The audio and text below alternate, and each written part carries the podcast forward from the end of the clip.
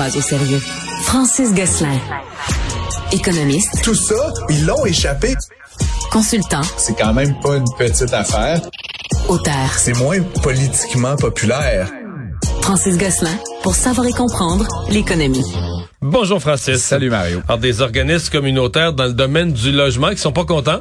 Euh, ils sont pas contents, non effectivement, ben, c'est un peu leur. Ils sont euh, souvent pas contents les organismes communautaires de façon c'est un peu générale. leur raison d'être d'être pas contents, j'ai l'impression. Ce qui est un peu particulier, euh, c'est que là ils s'en prennent au gouvernement Legault. Puis là, écoute, je faisais mes petits devoirs, j'ai pas réussi à tout trouver, mais beaucoup de ces organismes-là qui critiquent le gouvernement Legault sont financés par le gouvernement Mais pas Legault. assez. Mais ben, là, jamais, manque de jamais ressources. assez. Mais c'est Plus quand de même, ressources. Je trouve, Ça prend faire- des ressources, euh, Francis, Faut- plus d'argent. Faut faire attention de mordre la main qui nous nourrit, Mario, Ouais. comme tu le sais. Ça prend plus. Euh, plus, plus, Toujours plus. Puis l'année prochaine, tu sais combien ça prendrait? Plus.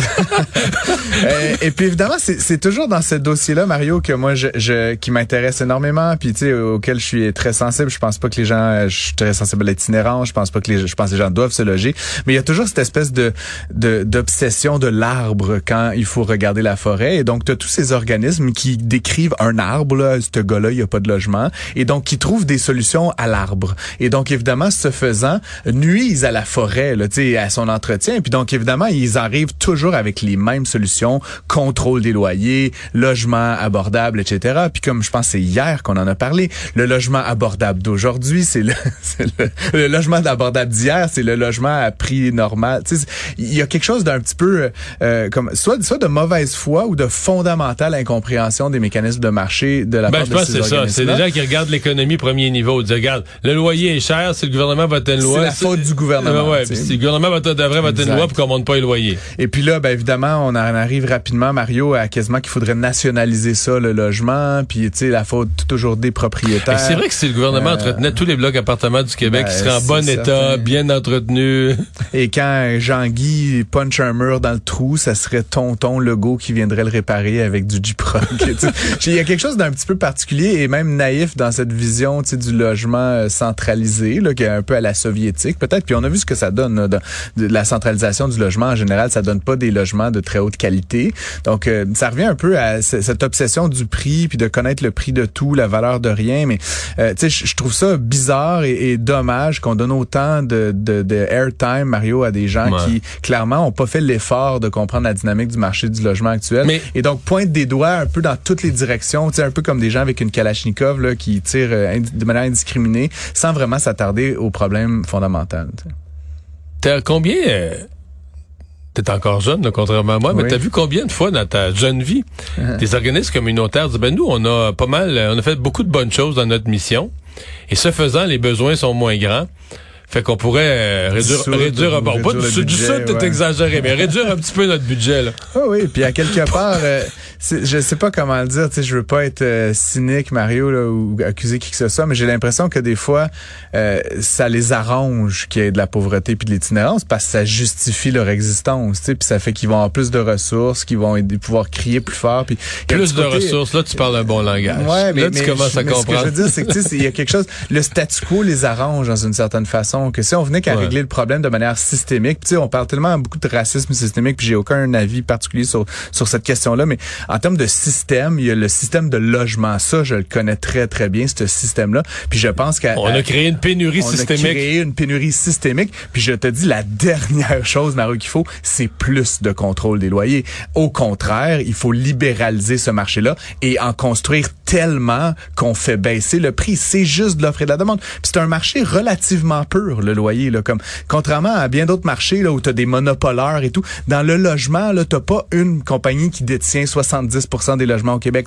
Tu as plein, plein, plein, plein de monde qui ont des six logements, puis des deux logements, puis des trois logements. Puis s'il y en avait juste plus, ben éventuellement, les prix Non, se même un gros, gros, gros propriétaire, mettons, il y a 2000 portes, mais sur l'ensemble de Montréal. 10 000 c'est- portes, mais 10 c'est 000 rien. C'est rien Montréal. là, c'est- insignifiant. Il peut pas dicter plus qu'un autre le prix d'un pied carré. Tu sais. Et donc, la seule solution possible, c'est de, l'approvisionnement. Il y a plein de solutions à ça, puis je pense pas qu'elles sont nécessairement faciles. Mais encore une fois, euh, je trouve tellement triste et, et limite pathétique cette espèce de jeu de pointer du doigt. Puis encore une fois, dans le cas qui nous occupe, des organismes communautaires qui pointent du doigt les organismes qui, ou les ministères qui les subventionnent, je trouve qu'à un moment donné, ils y vont un petit peu fort. Euh, puis euh, éventuellement, mm. c'est un peu la stratégie qu'adoptent les villes, puis les organismes communautaires, puis après tout ce monde-là. Ils ne trouvent pas des solutions, ils cherchent des coupables. Et donc, pour moi, honnêtement, tant qu'à ça, tu ne dis rien, éventuellement. bon. Euh, des, euh, on parle moins de l'Inde aujourd'hui, la cause de la visite du président ukrainien, mm. M. Zelensky, mais si on fait le bilan de la semaine, là, à chaque jour, l'Inde a annoncé de nouvelles mesures contre le Canada, euh, contre les voyageurs canadiens, les visas qui sont plus émis. ça t'inquiète? Ben, ça m'inquiète, Mario. Je t'en ai parlé plus tôt euh, cette semaine. On parle quand même d'un partenaire important actuellement, puis qui pourrait le devenir évidemment davantage. L'Inde, un peu comme rempart à, la Chine, évidemment, avec qui on n'entretient pas des très bons rapports non plus. Puis là, c'est comme on s'est un peu mis à dos les deux super, tu sais, les deux autres superpuissances hmm. économiques. Là, après la différence, c'est que la euh, Chine, c'est communiste, c'est alors que l'Inde, c'est une démocratie d'origine britannique comme nous autres. On avait comme des points de convergence plus faciles. Ça veut pas dire que tout est parfait, c'était facile, mais il y avait des points de convergence là. Non, effectivement, Mario. Puis, euh, puis évidemment, là, tu sais, il y a cette histoire au cœur du problème d'un assassinat qui aurait eu lieu en territoire canadien, euh, ce qui est inacceptable, on va se le dire. Mais ce que, ce que moi, ce que je trouve complètement fou dans cette histoire-là, Mario, c'est la manière dont M. Trudeau s'y est prise de sortir en chambre puis de dire lui-même, lui-même, sans, tu sais, évidemment, c'est du secret défense, là, sans étayer d'arguments. Donc, c'est comme une accusation qui, jusqu'aujourd'hui, plusieurs jours plus tard, est totalement gratuite. Là, je devine qu'il y a quelque chose derrière. Oui, là, ils ont coulé certains médias qu'ils avaient des, des, renseignements diplomatiques. Là, des, des... Mais tu sais, s'ils les ont, faut les montrer à M. Biden puis à, d'autres qui vont Je naturellement... Pense déjà fait. Mais, mais, donc, ceci étant dit, personne ne soutient le Canada actuellement là-dedans.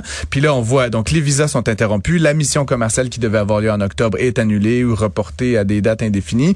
Euh, ça, ça va coûter très cher. Puis là, ce, qui, ce que je voyais aujourd'hui, là, en parallèle de la visite de M. Zelensky, c'est que M. Trudeau, il commence à s'excuser. Donc, s'il comptait marquer des points, là, comme l'espèce de strongman canadien. Non, mais depuis deux ben jours, là, il, est comme la queue entre les jambes, puis là, il est comme en train de se rouler en boule dans son ben coin. puis finalement, il va en avoir perdu plus qu'il va en avoir gagné avec cette prétendue démonstration de force.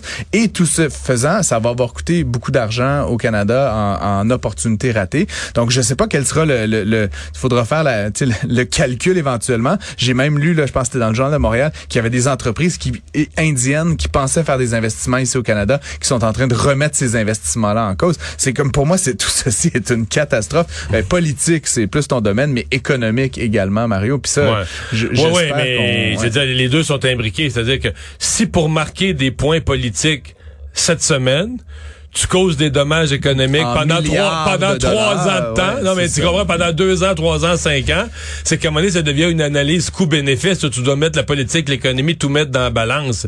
Exact. Mais enfin, exact. Puis Monsieur Trudeau, ce faisant, tu sais, je sais pas, j'ai comme euh, j'en parlais avec mon collègue euh, Philippe Richard Bertrand plutôt, mais tu sais, selon certains, ce serait son dernier mandat. Tu sais, il agit un peu comme un gars euh, qui a plus rien à perdre des fois. Puis je me demande si c'est pas en train de devenir un peu dangereux tout ce jeu-là, de l'affaire des, des le Boeing, là, je sais pas si tu as suivi ça, on va donner un mandat de gré à gré à Boeing juste pour donner un shiny new thing à l'armée américaine, à l'armée canadienne, pardon, alors que les avions sont encore bons très longtemps. il prend des mauvaises décisions, M. Trudeau, économiquement actuellement.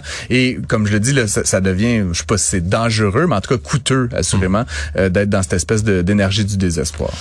Il y a un nouveau patron à Aéroport de Montréal qui est là depuis une dizaine de jours. Je lui ai parlé ce matin parce qu'il ah. commence à donner ses premières entrevues. Euh, Euh, est-ce que c'est l'homme de la situation? Ben, partons du commencement. Il y a un sondage dans, sa, première semaine. il y a un sondage qui vient dire, ni plus ni moins, que c'est le pire aéroport au monde en termes de satisfaction. Là. Moi, j'ai beaucoup voyagé, Mario, puis je comme je suis pas surpris de cette de ce résultat-là. -là, j'ai visité des petits aéroports là, à Strasbourg, là, puis ça. Puis honnêtement, c'était petit. Il y avait huit avions, mais Simonac, tu sortais vite, puis t'avais, tu pouvais quasiment voir le bagage venir jusqu'à toi. Là. Puis je suis allé à Heathrow, puis à Charles de Gaulle, puis à plein d'endroits aux États-Unis gros avions, des gros aéroports. Genre, des fois, là, tu sais, aux États-Unis, tu le sais, Mario, t'as 40 minutes pour faire une connexion entre deux avions, and you know what, tu te rends dans le nouvel avion, puis tout va bien. Tu sais, je veux dire, c'est comme pour moi, Montréal, c'est une catastrophe, puis à toutes les étapes, c'est une catastrophe. Ah, mais c'est surtout ça. Euh, Même t'arrives, t'as tout fini, reste juste à aller prendre un taxi. Ah ben. Puis les taxis sont là, en bas de la corde, en arrière, là, tu du mur, sont juste, juste, juste là, mais il y a juste six à la fois qui peuvent venir te chercher, puis ça prend une heure à attendre le taxi. Puis bon, les présidents successifs d'aéroports de Montréal, euh, disent toujours, puis je pense que j'ai pas entendu ton entrevue avec euh, M. Beauchamp ce matin, Mario, mais c'est toujours la même cassette. C'est pas de notre faute, c'est les douanes, c'est les marchands, c'est ceci, c'est les transporteurs. Mais évidemment, Mario, c'est partout pareil, là, tu comprends? En, en Grande-Bretagne, là, ils ont pas plus le contrôle sur la douane puis sur les transporteurs. Pourtant, quand tu vas à Heathrow, tu sais quoi, ça marche, c'est nice, c'est beau, c'est pas long. Je- fait c'est ça la job. fait que je sais pas Ben, je veux dire, mon entrevue Ouais. avec M. Beauchamp, je, veux dire, Ouais. je retiens que j'ai l'impression de parler à un homme intelligent qui me sortait des solutions. À chacun des problèmes que tu nommes, des solutions logiques, Mhm. puis des discussions qu'il y a eu, puis dans- il a jasé avec le ministre euh, fédéral hier, puis tout ça. Mais j'ai eu l'impression d'un homme sage, plutôt bureaucratique dans Mhm. son approche. Ce qui peut être bon à certains moments pour gérer, tu sais, un petit train qui va, tu sais, le train bien solide sur les rails, puis il va à bonne destination, puis tu mets un bon gestionnaire. Mais là, j'ai l'impression que ça prendrait un mat à mort pour mettre, non, mais tu comprends? Pour mettre les ministres à la chaise de feu, Ouais, mettre ouais. les ministres à la chaise en feu, convoquer le monde, crier, ça peut plus rester de même, qu'on aurait besoin de quelqu'un qui a, tu sais, de, de ce type Ouais. de personnalité-là, là. Ben, écoute, moi, je l'ai connu, Yves Beauchamp. À l'époque, il était à l'ESG, l'École supérieure de gestion. Puis je pense à ça qu'il était à, à McGill, McGill, et tout ça. Euh, tu sais, c'est- tout le monde là, dans le milieu. Je l'ai pas eu directement, mais tu sais, tout le monde dans le milieu dit que c'est un très bon gestionnaire, comme tu dis. Tu sais, fait que je pense pour opérer le train, là, pour reprendre ta métaphore. Euh, après, dans- tu sais, euh, avec des grands enjeux comme ceux-là, peut-être que ça révèle un autre côté de ce de ce dirigeant-là qui, qui pourrait se manifester. Donc moi, il vient d'arriver, là, on va lui laisser la chance Ouais. de, de faire ses preuves.